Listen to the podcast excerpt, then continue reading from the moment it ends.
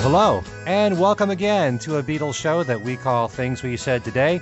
This is a weekly talk show in which we talk about all things Beatles, anything about their past, anything going on today, really any topic concerning the Beatles we will cover here on this show. I'm Ken Michaels. I'm one of the co hosts for the program. Some of you might know my other Beatles program that I host called Every Little Thing. It's a syndicated Beatles show around the country. And I'm being joined by my regular co hosts on the show the writer for Beatles Examiner, and many other Examiner columns, that being Steve Marinucci. Hi, Steve. Hi, Ken. Uh, hello, everyone. We also have one of the writers for Beatle Fan Magazine, Al Sussman. Hi, Al. Hi, Ken. Hello there, everybody. And we've got our musicologist and freelance writer, and also a writer for Beatle Fan, Alan Kozinn, to join us. Hi, Alan. Hello, Ken and Steve and Al and everybody. On the program this time out, we're going to be doing an overview of the American Beatles albums on uh, Capitol Records. And you might recall going back several shows, we did our own review talking about the With the Beatles album. And we also related that to the American albums of the time and the overlap between the albums, like uh, Meet the Beatles and, and uh, the Beatles' second album. This is more, we're going to be talking about in general, all of the American albums from, say, Meet the Beatles through Revolver, the American Revolver. And if the guys want to talk about it as well, the differences in Magical Mystery Tour between the British EP and the and the album that resulted from that. Also, if you even want to bring up the Hey Jude album, but in general, it's just uh, us talking about the American albums and what my main question to ask all three of you, and this is really, you know, the the focus of this conversation is that here we are, it's 2015. These albums came out in the 60s, and we all grew up on these albums first. It was really only later that we discovered the British albums. And then once the CDs came out, it was all the British albums, the way the Beatles released it in England. But we all have some affection for these old albums that we grew up with, at least I think all of us do. What kind of value do these albums still hold for us now? Do they still have any kind of creative value? Or is it more just an emotional connection that we all have to these albums? Are there specific albums that you can point to where you can say, well, I like Beatles 6 for this reason, or I like the early Beatles more for this reason? We're going to be talking about a hodgepodge of all these things. And I thought we'd start by talking to, let's start with Al how do you feel in general when you look back at the American albums? Do they still hold a place for you of any importance? They still they they still hold uh, certainly from a sentimental point of view. Uh, they still hold a great deal of importance because I'm you know fortunately I'm of an age where I experienced these records being released in you know in their time so, just from a sentimental point of view, but also there are different albums that I think there it's a, a different listening experience. We, in fact, we talked about this in the with the Beatles show that Meet the Beatles is kind of a different listening experience from simply from strictly the with the Beatles Parlophone album. And it was at that moment the perfect vehicle to to help at least help uh, break the Beatles uh, in America because it was a, it was such a strong album and that it had uh, you know uh, except for till there was you every song on it was either a Lennon and McCartney or George Harrison song. Also, mm. Rubber Soul. Uh, is kind of a different listening experience uh, when you hit listen to the American album because of the fact that two of the tracks from side two of the British Help album. Uh, it's Only Love and I've Just Seen a Face lead off each side. And 1965 being the year of folk rock, it they kind of give the album, the American album, a little bit more of a folky tinge. Uh, all, mm-hmm. Ironically, because two of the uh, the tracks that were left off the American version were two very folk rockish uh, tracks, and if I needed someone, and of course Nowhere Man. So it's that kind of thing. Uh, the the real kind of hodgepodges are uh, are Beatles six and Yesterday and Today because of the fact that the material on those two albums was recorded over the space of about a year.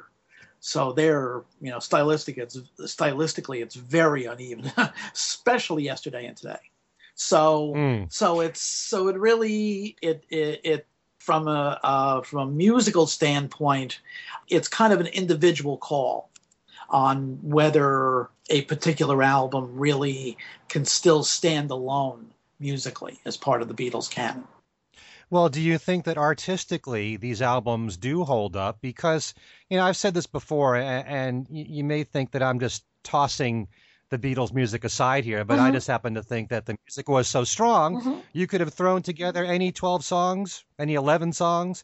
The American public would have adapted to it and heard those songs in that sequence and gotten used to it. Sure. So, you think that there was some thought put behind the songs other than Meet the Beatles, where you know it was intentional. Yes. That all the songs, except for Till There Was You, were were original compositions. Mm-hmm. Do you think that there was thought put behind the sequencing of uh, the American albums? Not much when you consider the the people involved in putting together the American albums. Most notably, of course, the the dreaded Dave Dexter uh, who was responsible for so much of the you know the bad sound on the Beatles' second album, and to a lesser extent something new and Beatles '65.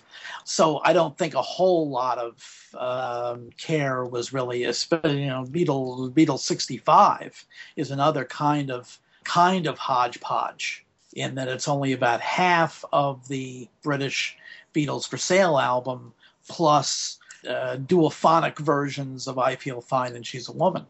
Uh, and mm. I'll hmm. Be Back, another stray from a British, a previously released British LP, A Hard Day's Night. So I think it was just a matter of getting enough material to put out an album because that was, especially Capitol, they were very much uh, very conscious of having their major artists release two or three albums a year in those days. You know, that was one of the one of one of the things that led to Brian Wilson's um, nervous breakdown. Was the fact was the demands from Capitol for new product, new product, new product. You know, I mean, the, the mere mm. fact that the Beach Boys today was released only a couple of months after he had that nervous breakdown uh, is kind of um, is very revealing in that way. Right. Alan, how about you? Do you do you look back at the American albums as having artistic value, of any kind, or, or is it more just the fact you grew up with them and you're emotionally tied to them? Um, I, you know, in terms of artistic value, I kind of agree with what you said. If you took any 12, 12 Beatles songs and put them together, there there would be an inherent artistic value. Having said that, I've really gone back and forth a lot over the years about the whole question of the American albums. Um, as a kid, obviously, that's what I listened to. But um, I mean, I remember finding import shops in Greenwich Village and seeing the British ones and saying, hey, what's going on here? And then finally, when I was in college, I, I had you know enough money to actually buy some of these things, and and from then on, really began listening mostly to the British albums and not to the American albums at all. Hmm. Partly because of the sequences, partly because of the sound. You know, if you grew up listening to Beatles 65, and which is you know lathered over with reverb in, in some mm-hmm. tracks and uh, and then you go to the british one suddenly it sounds so clean and also i began thinking in terms of okay you know we have to we have to recognize that these are the albums the Beatles made. You know, these are the sequences that they wanted, the British ones, and that they complained. Um, you know, in Beatles Monthly magazine, and um, I think on a couple of tour stops uh, at press conferences, they complained about the American album. So we know that they didn't kind of like it. Nevertheless, you know, I really like the American Rubber Soul. Um, for the reasons mm-hmm. that Al said. I mean, opening an album with I've Just Seen a Face, I think is fantastic. And I think it makes you mm. think of I've Just Seen a Face in a completely different way than when it's stuck in the middle of side two of Help. In the middle of side two of Help, it's pretty much like a throwaway. As the opening of Rubber Soul, it's an album opener with that incredible guitar intro. You know, it, it's it, it mm. really comes into its own. And it's only love too, you know. It it has a much better effect, I think, opening uh, side of Rubber Soul, side two. Um, you know, um, I guess the fact that we were missing some songs wasn't a good thing, but on a couple of those hodgepodge albums, as Al, as Al said, Beatles 6 and Yesterday and Today, we actually got some songs before the Brits did. Um, right. On Beatles 6, um, Bad Boy was actually recorded specifically because Capitol wanted to put out an album and was short. So they said, send us something, and they recorded Bad Boy, sent it over to Capitol for Beatles 6, and it didn't come out in Britain until a collection of oldies at the end of 1966. That's and, amazing to itself. Yeah. You know, that that's a long gap there between Beatles 6 and a collection of Beatles oldies. That's like mm-hmm. a year and a half. Right. and we got three tracks amazing. we got three tracks from Revolver. You know, everyone talks about the American Revolver being, you know, totally pointless because it's missing three tracks and and I kind of agree. It, it is pointless. I mean a, a, different a different track order is one thing. Different you know songs interpolated is one thing but simply the same album missing three tracks not that interesting. But we got those three tracks months before the British listeners did because they were on yesterday and today. Um, mm-hmm. um, I'm only sleeping you know so yeah, you know, I think the fact is the Beatles didn't like these. Americans, once they knew what was going on, had mixed feelings about him. But the fact is, the history is the history. And the history is that in America, this is how they came out. And this is what we heard. And this is what shaped our ideas about the Beatles. And I think they're, I think they're important in that way. You know, I mean, I just moved and I've been reshelving my records. And obviously, you know, I've got I have way too many of them. But you know, I've got the British mono and the British stereo, and I and I reshelved those, and okay, those are what they are. And then I got to you know American mono, American stereo, American reissues on Apple, American reissues on Capitol, but with different catalog numbers. And I've got the whole set many, many times. Sadly, my turntable isn't set up yet, but I was dying to play some of these. And, and that was before we even decided that this was going to be our topic today. So, you know, there's definitely an appeal that those albums have. I, I, had said that I, would stopped listening to them, you know, when I got to college and got the British ones, and and didn't start listening to them again really until the CD versions came out in like what 2004 and 2006 of the first couple of bunches, and hearing them again, it maybe it was nostalgia, I don't know, but hearing them again really brought back a sense of the value of these albums to me, a, a, sense of how much fun they were to listen to. And I, I, am kind of fond of them. I mean, chances are, if I'm going to play Rubber Soul, I'll probably play the British one now. But I still think very fondly of the American one. What I was going to hmm. say was, I imagine with all of those English and American albums, you've also probably got a fair amount of the French albums and the Italian albums mm-hmm. and the albums from Australia. So it wasn't just America that was putting out albums oh, with weird right. combinations of songs. That's right. That's right. And also, you know, sometimes the album was the same, but the cover was different. Or mm-hmm. Hard Day's Night in Portugal was Os Reis de Yeah Yeah Yeah. the Kings of Yeah Yeah Yeah. yeah, I have a lot of those too. But you know, you're right. I mean, what you say. I mean, Australia put out a number of compilations that are unlike any American or British compilations. You know, and on top of that, you sort of, as a collector, had to get them because an Australian album was for a long time the only place you could get She's a Woman in real stereo um, mm-hmm. and some other things. The Japanese, I mean, you know, we all know about the Japanese. Mm-hmm. The Japanese put out all the British albums, all the American albums, all of the German, Italian, Dutch, etc. compilations that weren't the same worldwide, and then they had a few of their own. And they also put out the EPs too. Uh, they put out zillions of EPs. Mhm. Yeah, in spectacularly clean pressings too. So, so those I- are things to search for. I remember. The, I remember the one uh, EP because I, I I remember buying it was uh, the Help one with "I'm Down in Stereo." In Stereo. True stereo. I mean, oh, that was right. that was quite a revelation. I would. I just. Mhm. I'd listen to that over and over and over again. It was great. hmm And a lyric and lyric sheets translate literated by um, someone who didn't quite grasp it. So that Right. in that in that same EP they had Dizzy Miss Lizzy and the lyrics were "Come on, give me baby." I noticed they didn't do that with the with the Japan box. They for some reason neglected to do that.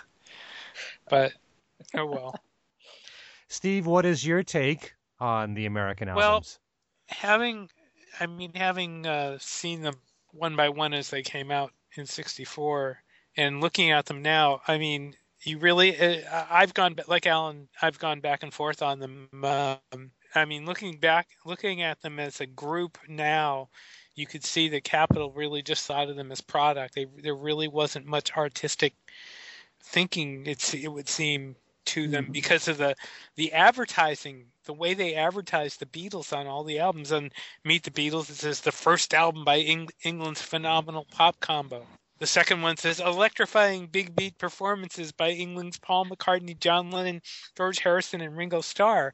I mean, they're basically they have ad, ads on all of them, and it's and Mhm. it, and it kind of cheapens them out a little bit. Not to mention the the the thinking, for example, you know, like on something new where they have the six songs on side one and the and the hard and the Hard Day's Night songs crammed together without the instrumentals on side two. Nobody even mentioned the Beatles story, which I think is you really have to throw in there as oh, sure. as part of that because for one nobody you know that was we were the only ones to get that and as much as it was also the first place where you could find the clip from Hollywood Bowl Yes. and but you know i mean as much as uh, it was it was uh, it was obviously an answer to the the Vee-Jay disc but i mean it it basically i mean that was it, basically Capitol just looked at these albums as ways to to make money not, not even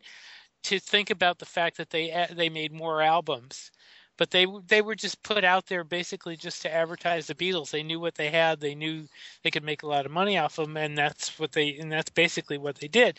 In a couple of instances, they did get it right. The Rubber Soul album is is great, you know, and it, and I remember that listening to that now um, versus listening to the UK version. It's hard for me to listen to the UK version and and you know kind of and and go along with that because the the uh, American version was so good. I also like Meet the Beatles, especially in the original uh, mixes, which of course aren't, Mm. aren't on the versions they put out in the U.S. box. But even the the order in the U.S. box uh, is better to listen to to me than the with the Beatles was because every time I used to listen with the Beatles, I used to hear the Meet the Beatles compil, you know, the Meet the Beatles track order because that's what I remember.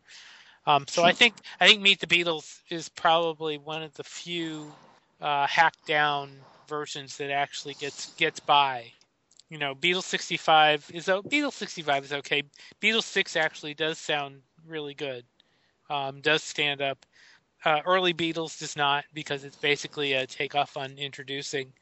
Help is um, is okay, but again, they you know they did all the instrumental versions like they did with a Hard Day's Night yesterday and today I really don't give much thought to at all because the way they they mixed everything up on that and that was just basically kind of a throwaway. And then and, and again we don't even mention the Hey Jude album which I think everybody just kind of throws you know just kind of skips over anyway. But you know basically when they came out they were instrument they were a product but I think over the years especially after the Capitol version boxes were released everybody kind of took a different look at them and realized that you know that these albums were something they were actually very fond of. I remember on the Abbey Road site, I brought up the question years before they put out the boxes of whether or not they should release the albums at a time when there was absolutely no thought to it. And the response from people was incredible. Everybody, it was you know the majority of people who responded really wanted those American albums to come out, and Hmm. uh, you know, and I don't know whether that had anything to do with what happened eventually, but I mean the fact that the response was there was was quite amazing, and I remember a, uh, a debate I, I hosted on the site between Bruce Spizer and Martin Lewis. Spizer, of course, wanted the albums out. Lewis did not, and so that was kind of that was kind of interesting too. But I, you know, I, I I think now with the Capitol boxes, with the Capitol versions boxes and the U.S. box, I think you have to give some credit to the the U.S. albums for what they did, for being part of the culture, for for uh, everybody to grow up with. I think uh, if you're, I think British, the British aren't going to do, aren't going to go along with that at all. I don't think, you know, I mean, they've got the the UK albums the way they were originally intended, the way the Beatles wanted them to sound, and I think they'll stick with that. And and you can you can understand that. But I think for Americans, I think there's definitely there's been a, a shift in attitudes. Whereas they were originally Capitol uh, commercial product, I think now it's uh, I think there's a lot more love going towards those albums. And also, Hmm. one thing I mean, you mentioned "Hey Jude," and you have to remember that at the time it came out, early in 1970, most of the tracks on that album had not been released on on an LP. Right. That's a You good. know, yeah, other that- than I think the two from A Hard Day's Night, uh, everything else uh, had only been on singles. right. So so it was so that was kind of at that at that moment in time, it was a big deal to have a, a stereo version of Hey Jude. You know. And actually, you know, we didn't. We're, uh, I mean, uh, talking about the uh, U.S. albums, we don't talk about rock and roll music. We don't talk about love songs. Um, I mean, I have. That's a whole other category I was going to altogether. that might be a separate discussion. Well, true, but we should save that for another well, show, true, really. But I mean, there's still there's still knockoffs. In other words, and and I think and, and actually, rock and roll music is something I listen to now. Um, Mhm. I think it's I think it's a great compilation. Um, and I'm I'm only sorry that they haven't gone ahead and put that one on CD. Maybe they who knows, maybe they will at some point. But but anyway, there there you go. Well, I kind of agree with just about everything the three of you have said. I mean, uh, I agree about Rubber Soul. I think uh, it really is a wonderful album, the American version, although I'm probably always going to prefer the British because I'm so used to it now. Ever since the CDs came out in 1987, I've rarely gone back to the American albums. But yeah, it does have more of a folk feel, the American uh, Rubber Soul album. And yes, I mean, I, I I've just seen a face is a perfect album opener. And still, to this day, despite listening to the CDs since 1987, any time I hear I've just seen a face, my ears immediately think of Norwegian Wood after that because it's so ingrained in me. Same thing with It's Only Love. I, I hear Girl right after it. And that's got to tell you something. It must it must say that there's a fondness that you have for the sequencing of those songs. And certainly Meet the Beatles was the perfect album to introduce to to the U.S. because um, you know it was uh, you know a great collection of original songs, except till there was you. But um, and every Beatle had a vocal on it. You know, you still had um, Ringo with "I, I Want to Be Your Man" on there, and George with uh, "Don't Bother Me." But um, you know, for the most part, I still I, I'm of the opinion of you got to listen to them the way they came out in England because that's the way the Beatles intended it. And not only that, when you listen to the Beatles' music chronologically as they released it in England, you hear the development the way it was happening in the band. Sometimes when you throw together songs and you, you release them in, in America a little bit earlier, you're not hearing it in the same order as the way the Beatles did it. It makes a lot more sense, and you can see the progression of the band even more as you listen to the British albums and the singles. And I think um, certainly with with what's happened in I can't even say recent years anymore because it's more like since the Beatles CDs came out, Revolver has just it, it's grown so much in stature, Mhm. and I think because of the fact that the British album has the three extra Lennon songs on it. And it makes it a much fuller album, a much more balanced album. And you can see what a great leap creatively the Beatles were taking from Rubber Soul to Revolver so much better when you're listening to the British album. Mhm. You know, I'm not taking anything away from the American one. It was still great, the Mhm. American one. But once you add three extra songs, there's a huge difference there. Once you add I'm Only Sleeping and Your Bird Can Sing and Dr. Robert, that's three great songs there to add to 11 songs. So I think uh, in general, that's part of the reason why Revolver has gotten so much more respect now. And in, in some surveys, Revolver is ranked not only as the Beatles' best album of all time, but the best album of all time by anybody. hmm And I think, uh, you know, that's part of the reason, not all of it. So I think Revolver kind of suffered from the American release in that regard. But I also know growing up with these American albums as a little kid, I had an affection for them too. I love the songs and the orders they came in on those albums. I've also noticed a lot of people respect the Beatles' second album a lot. And I think when you listen to the album, uh, it could be because that album in, in particular really rocks Mhm. all the songs on that album really are very up tempo songs for the most part.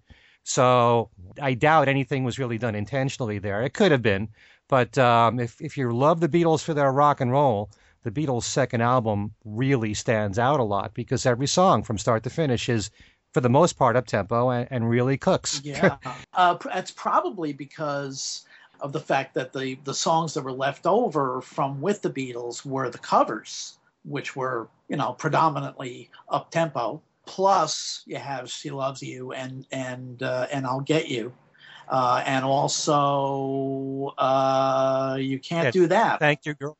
Right. is on That's there one of as their well. greatest rockers. So, yeah, exactly. And I call your name. So yeah, it is a very up tempo album. Although for me, and not to get into that whole debate again, but for me, the you know the version that came out last year in the box uh, is much more listenable because I just have never liked the you know the original Dave Dexter mixes on the the original '64 album.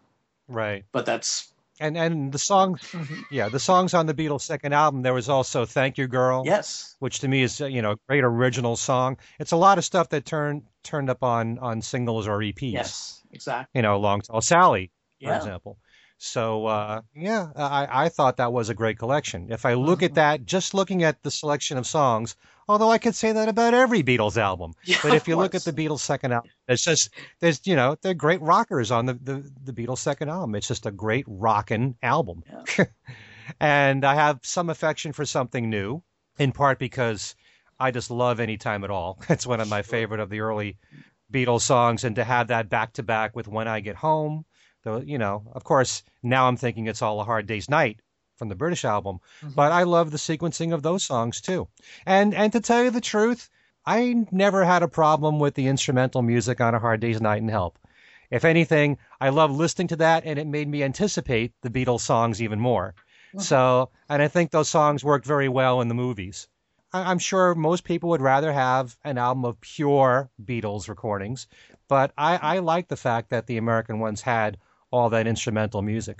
I think like the average fan probably was uh, more receptive to the George Martin instrumentals on um on the Hard Day's Night album, especially Ringo's theme, uh, than the Ken Thorne uh, pieces that were in Help because they were a little a little strange, you know, going from Wagner to to sitar, a sitar rendition of A Hard Day's Night to some other kind of relatively strange for the time sounding uh, soundtrack music uh, that you know Alan might be able to address more knowledgeably. It was it's it's not quite the listening experience that um, uh, that the Hard Day's Night album is. How do you guys feel about Magical Mystery Tour? Because we're so used to the album now, and that's the way universally it's been accepted. But originally it was an EP with just the songs in the film, Mhm. as opposed to what it became, adding the singles from 1967, which I thought overall was a very wise decision. But then again, if I'm thinking we have to listen to it the way the Beatles uh, Mm. released it, then, you know, am I thinking, uh, should I only be going the way the Beatles had intended? But it's How not do you so feel different. about that? It's not so different from what the Beatles released. I mean, side one of Mhm. Magical Mystery Tour is the EP, Right. and side two Right. are the singles that came out not too distant from Magical Mystery Tour. I, I think the fact that um, EMI adopted Magical Mystery Tour for the CD releases, and you know they put it out as an album. I, originally, I guess that was in '76. I think finally Mhm. uh, in England. I, I, I think there's a recognition there um, that officially that was a good idea because it wasn't mucked about with much. It was just the EP on one side, singles on the other. And, you know, not to mention, look at those singles. I mean, Strawberry Fields, Penny Lane, All You Need Is Love, Baby You're a Rich Man, Hello Goodbye. I mean, it's it's just an incredible album, really, from Was it- from yeah from their best period in a way. Was it know. that late, Mhm. Alan? Was it '76 before they? I think It seemed. I seemed think to me that- seventy six. I thought it was Something like that. I Yeah, it it was was mid. It was mid seventies sometime. okay. And the only problem I ever had with the American one was the fact that on the the songs on side two, they again went with the you know sort of you know the lazy route of using duophonic versions of, I think Right. everything except uh, Strawberry Fields. Right. I think. Yeah, I remember when it- the, when I got the German and played it for the first time and played it. I played it for a friend who was. Um, you know, a classical music guy um, Mhm. who thought that the only differences in records, were European versus American, were in classical music. I said, "Oh, listen to this," and I played "Baby You're a Rich Man" on both versions. Now, there is an octave of bass on the German version that is simply not heard. I mean, it is way down there uh, on the German version, not to mention the stereo placement. I mean, it really is night and day. So, yeah. Yeah, it was what what that that's true. I mean, it, it's it's a great album, but the Capitol original side two really is kind of uh, not so good Yeah. sonically. hmm And getting back to Hey Jude, Al, you were talking about the fact that they were a collection of singles, recent Right. singles. But the thing that sometimes people forget is that we never had a greatest hits album in America. No. You know, Hmm. uh, in the UK, they had a collection of Beatles oldies, uh, but we never had any kind of a collection up to that point. So any kind of Beatle collection, I'm sure, was welcome Oh, to American absolutely. fans. hmm Oh, very much so, and especially, and again, especially to get stereo versions of all of those Yeah. singles going back to '66, with uh, you know Right. Paperback Writer and Rain, um, and and it was Hmm. and and, I, and again, uh, having a stereo version of Hey Jude and Revolution was a big deal hmm to Yeah. to fans at that time. I, I remember the, the quest for stereo versions of everything being almost all consuming. I mean, you would go get a Japanese EP for Stereo I'm Down and Australian Yeah. Greatest Hits for, um, and yet now we we look back and we think, you know, the mono versions are really the Yeah. ones that we want. Right. Right. You're it's right. it's really funny because it's it's kind of almost a parallel version of this discussion we're having about American versus UK. You know, there's Yeah. also mono versus stereo, and it's uh, you you can go back and forth on these things because um, actually all of these possibilities have a lot to offer one way or another. hmm Hmm. But do you think that the that the way that we should listen to the Beatles music is the way that they released it? I mean, there are always going to be the purists out there that think that way. But if you're brought up differently, you'll probably have a very different opinion.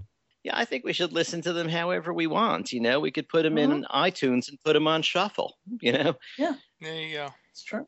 Yeah, Hmm. very true. It's uh, you know, and and especially since I think also uh, some of the you know the, the you know uh, those of us from the '60s, I think we we got attachments to certain to certain songs the way they sounded on the American albums. Like you almost when you hear um, "I'm Looking Through You."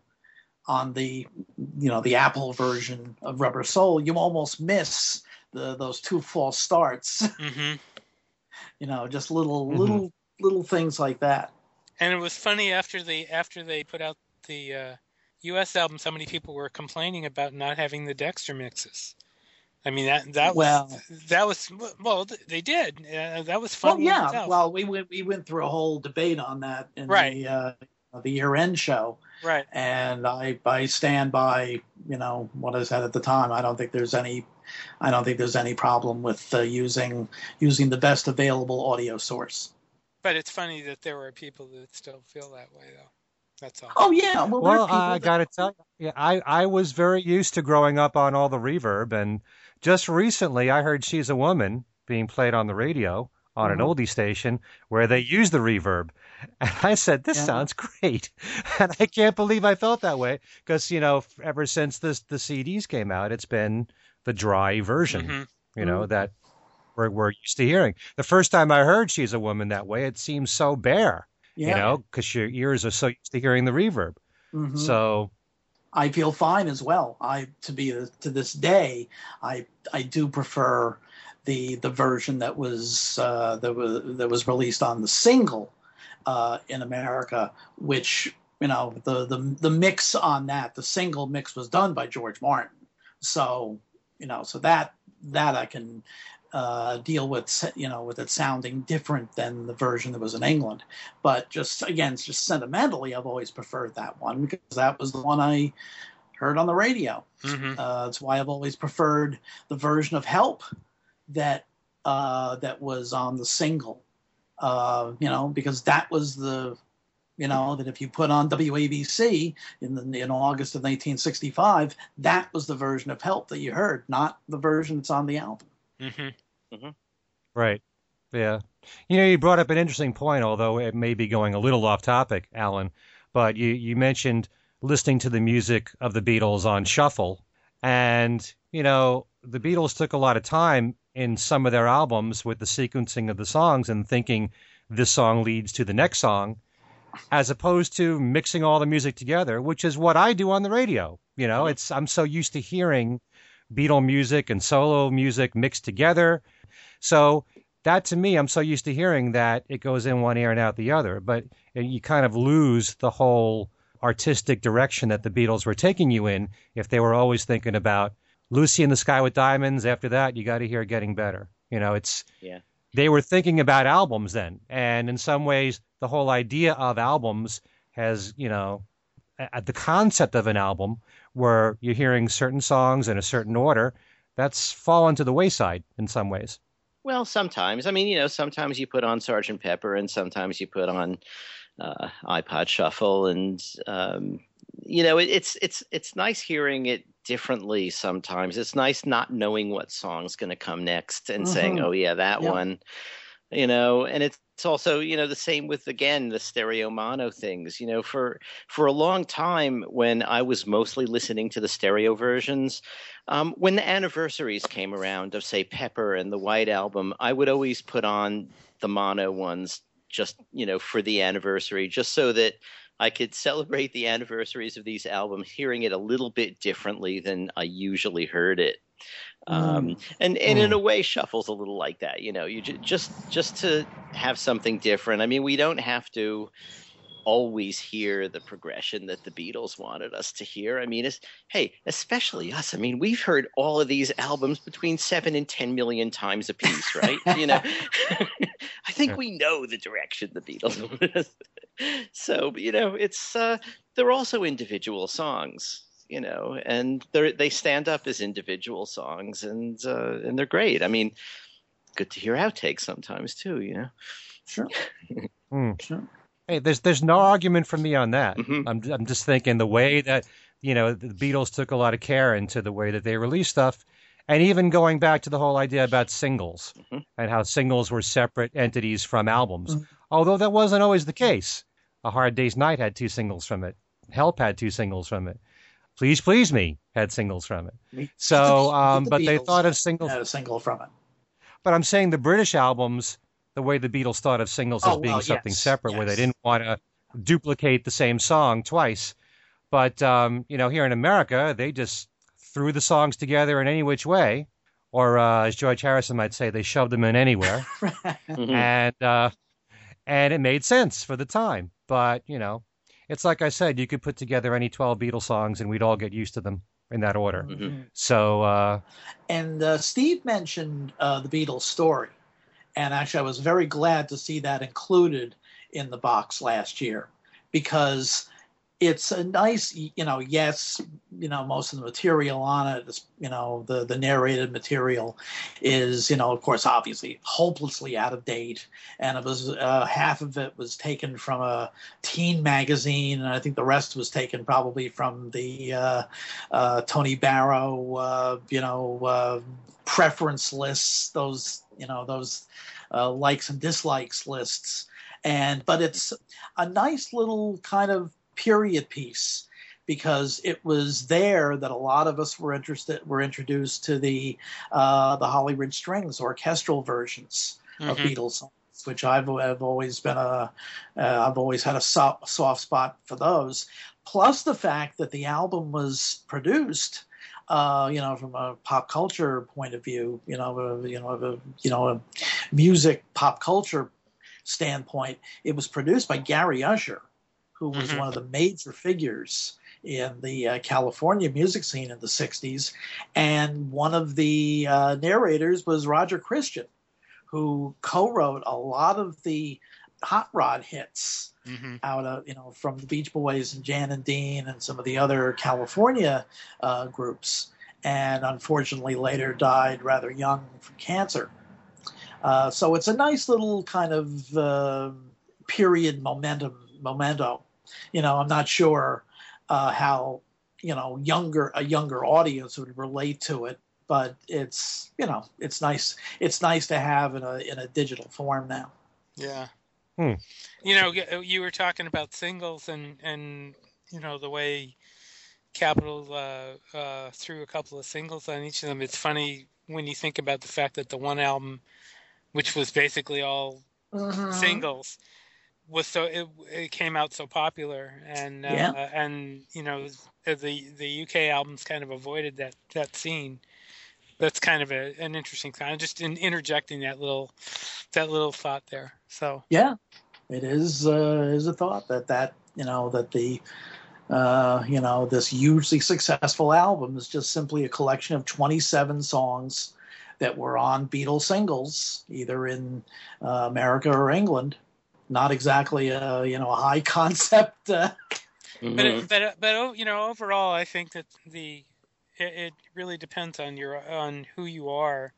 I think the the older the first generation fans who are not you know real diehards, you know, are the ones that probably went for the you know that saw the U.S. albums out on CD last year and said, "Oh, this looks interesting. I remember these," and picked up, mm-hmm. or more likely to pick up a few. I don't think the, uh, you know, I mean, outside of the people like us that have to have everything, I don't think uh, they held as much interest for for a good segment of the population. Um, than uh, you know than having the original re- having the remasters did. I think the remasters obviously were a lot more had a lot more uh, uh, interest uh, among oh, people. Oh, yeah, absolutely. That was that was the big of the big event. You know, right. the nine oh nine oh nine right, but, uh, but releases. But even mm-hmm. though even though these have remastered sound, I I don't think uh, I think it's basically the the less than diehard fans, the casual, more casual fans mm-hmm.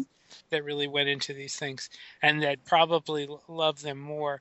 But I think overall, I, th- I think the U.S. album thing. I I know we talked about this a lot at the end of the year, but mm-hmm. I think mm-hmm. the U.S. album box maybe opened up that kind of whole, you know, that whole thing again, um, and gave it gave them a little more respect than uh, than they had. I don't think Dave Dexter will ever get any respect anywhere. But, no, uh, and he shouldn't. but uh, but uh, you know, I think I think uh, you know, there's a lot more appreciation of them now um, for whatever reason. You really think that there's more appreciation for those American albums now? I mean, outside of the first generation fans.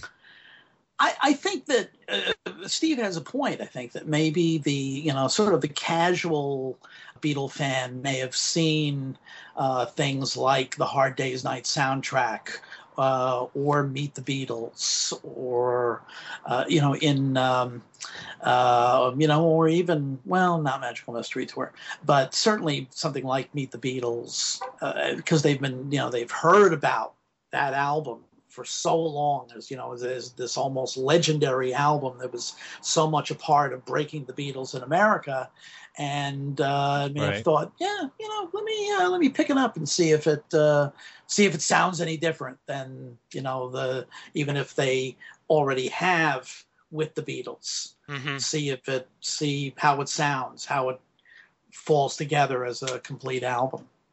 Do you think that there's more of an appreciation, Alan, for the uh, American albums now? I really don't know. I, I, don't have any. Um, I I haven't really talked to people about it, so I don't have any basis for you know having a feeling about it. But um, you know, I think in a way there should be. Uh, I hope there is a bit more. Um, I think also maybe um, these days. Uh, you know, if you look at people's discographies uh, outside the Beatles, I mean, you see millions of greatest hits albums and millions of Mhm. you know different w- ways things are mixed up and mixed and matched and you know from that point of view some of these american albums are really just sort of like that i mean um, it's almost as if meet the beatles could be perceived as an early greatest hits album from a certain point of view um, you know, and maybe people look at them that way. It's like, okay, you know, I want a Beatles album that has I Want to Hold Your Hand and some of the other hits, but I don't necessarily want the one album. You know, Meet the Beatles is the place to go. You're not going to get it on With the Beatles. So um, I don't know. You know, it, it's simply another choice. I think people like different choices in in how they can find their music these days. So, so maybe there's an appreciation that way, but I, I'm not sure that's quite the appreciation you mean. I'd like to think that people who are in our generation and grew up with them are looking at these things and saying, "Okay, so this is how my this is how my parents got to know this stuff, and it's kind of interesting because it's different than the standard now." You know, how many people are doing that? I mean, I, I don't know. Probably not huge amounts. Well, I, I mean, I'm again, I'm Yeah. looking at it from the point of view of somebody who was in the middle of this thing, and and no, I mean, not saying that you guys aren't, but I mean, uh, Right. word, but but I'm I'm saying, for, I mean, for me, uh, Meet the Beatles will al- always be a cultural thing.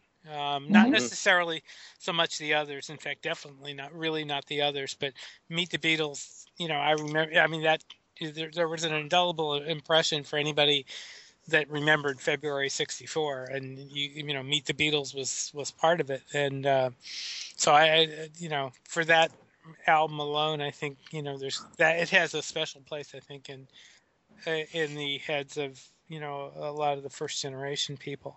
So I think I don't know, but yeah, But I I'm- think the I'm- question was go the ahead. question was whether more people are appreciating it now who aren't first generation. Mm, I I don't know that that the non first generations can relate to it as as I do. Mm. um, and and as you right. as you can.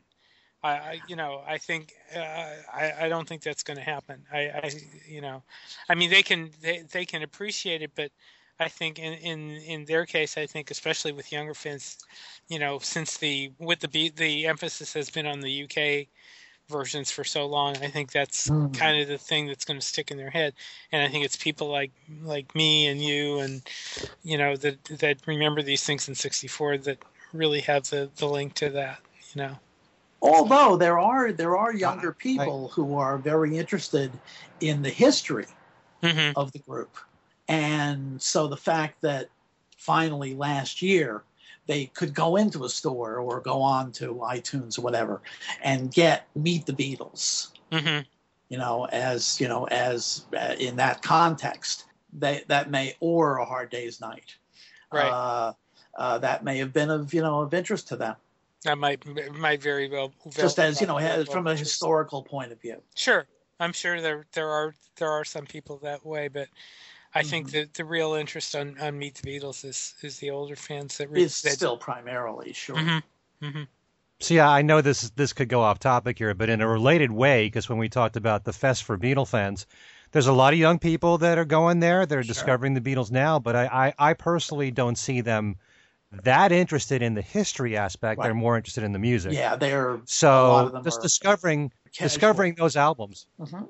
Al, you could Al, you can speak Yeah. to that from being at the at the fest. Yeah, because the I you know because I would say 60 maybe 70 75 percent of the of the the folks that now come to the fest are are definitely not part of you know my generation you know unless they're there with their with their grandchildren.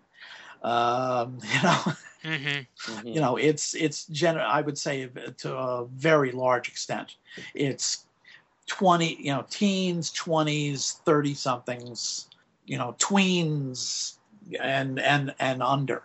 You know it's overwhelmingly kids. And uh, and yeah a lot of them are you know are not really that interested in the in the history but you know there may be there may be some you know some who were the the kind of nerds that uh, you know that I was uh, when I was a little kid about the presidents you know even though uh, they were all for the most part history for me Mm-hmm. Mm-hmm. you know you never know Yeah. I think also the mere fact that the core catalog from Please Please Me through Let It Be is the easiest way to access the Beatles music. absolutely That's how most young people are going to discover it. So, unless you want to dig deeper and find out about Yeah. Meet the Beatles and the Beatles' second album, which is more work, you know, there may be some some younger people that will do that, but the majority of them, if we're fortunate that they will discover the Beatles, will do so with the core catalog there. Mhm.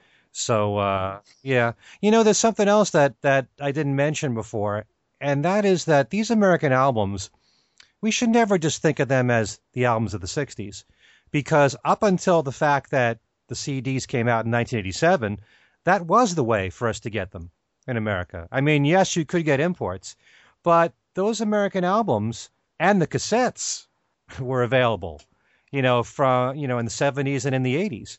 So there may be a lot of people from those generations that grew up on the American Beatles albums too. Sure, absolutely. The uh, the uh, the second and even third generation, the the kids that came of age in the '80s.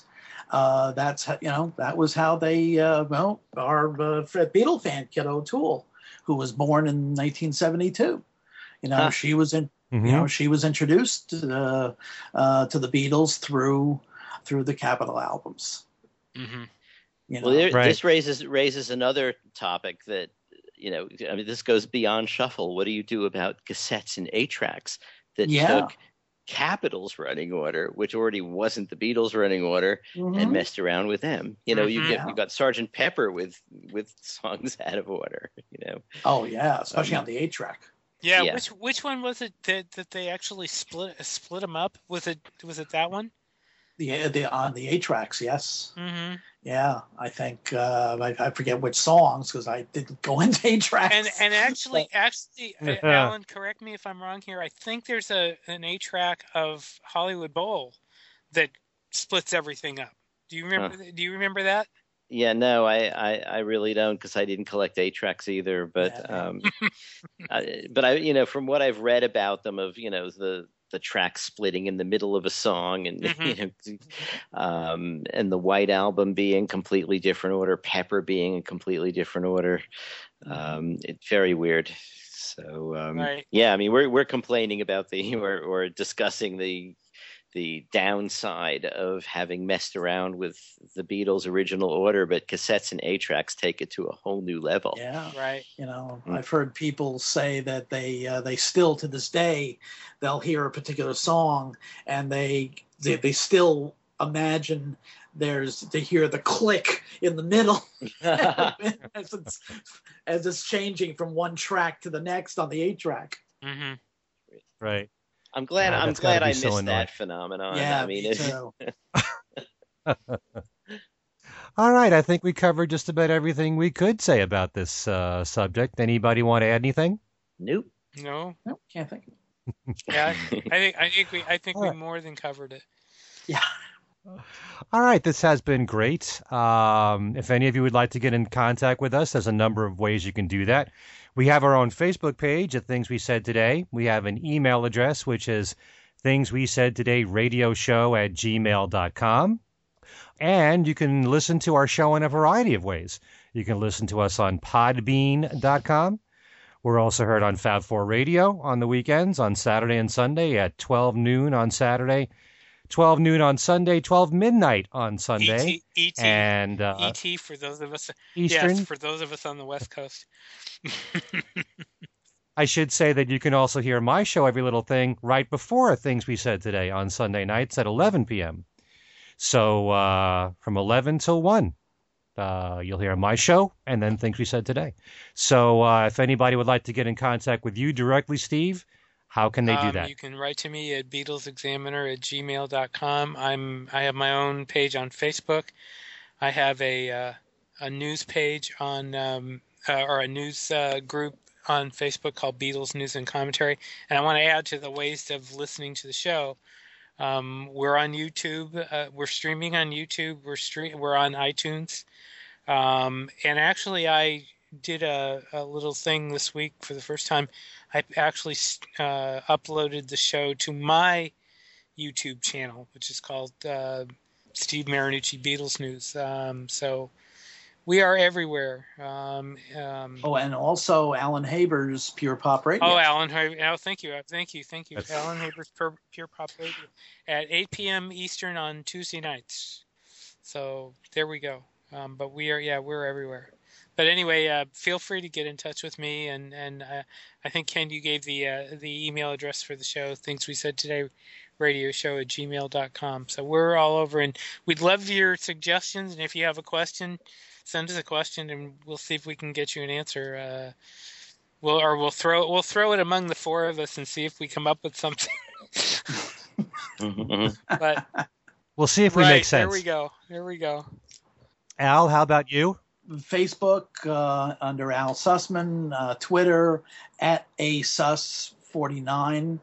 Uh, that's that's uh, and also uh, through Beatle Fan Magazine, www.beatlefan.com. Those are probably the uh, the easiest ways. Oh, and I should Okay, and I, I you- always forget this to keep the keep plugging the book uh, at uh, www.paradingpress.com. Uh, Changing Times, 101 Days That Shaped a Generation. Okay, Alan, how about you? Oh, probably the easiest way to get in touch with me is through Facebook, either on my Alan Kozinn page or Alan Kozinn Remixed. And uh, yeah, And as for me, um, you mentioned Pure Pop Radio. Every little thing is also on that website as well. You can hear that show on Monday nights at 9 p.m. Eastern. I also want to make mention, and this is just a little complicated, sorry folks, but there's two versions of Every Little Thing that I do. Um, there's the syndicated version that's on Fab4 Radio and Pure Pop Radio. It's also on another website called Global Texan Chronicles, which is actually a music website based out of Germany, and you can stream it all weekend long. And anyone that listens to any of the different websites, they're probably all different shows because any radio station that signs up for every little thing, they have access to all of my shows. It's not like it's all the newest show. So, um, three different ways you can listen to every little thing. And then there's a live version on WNHU in West Haven, Connecticut, which you can hear Wednesday nights from 8 to 10 Eastern Standard Time at WNHU.net. And one last thing, please look at my website, kenmichaelsradio.com. Beatles trivia every single week. Your chance to win one of nine prizes every single week. Mhm. Books, CDs, DVDs. Or a copy of Life with the Lions. There Yeah, we go. Oh that's it. wow. Ooh. we, make, we make it a whole lot of entries for that one. We can't promise you that, but we'll work on it. Anyway, so for things we said today, this is Ken Michaels being joined by Steve Marinucci, Al Sussman, and Alan Kozinn, saying thanks so much for listening, and we'll see you next time.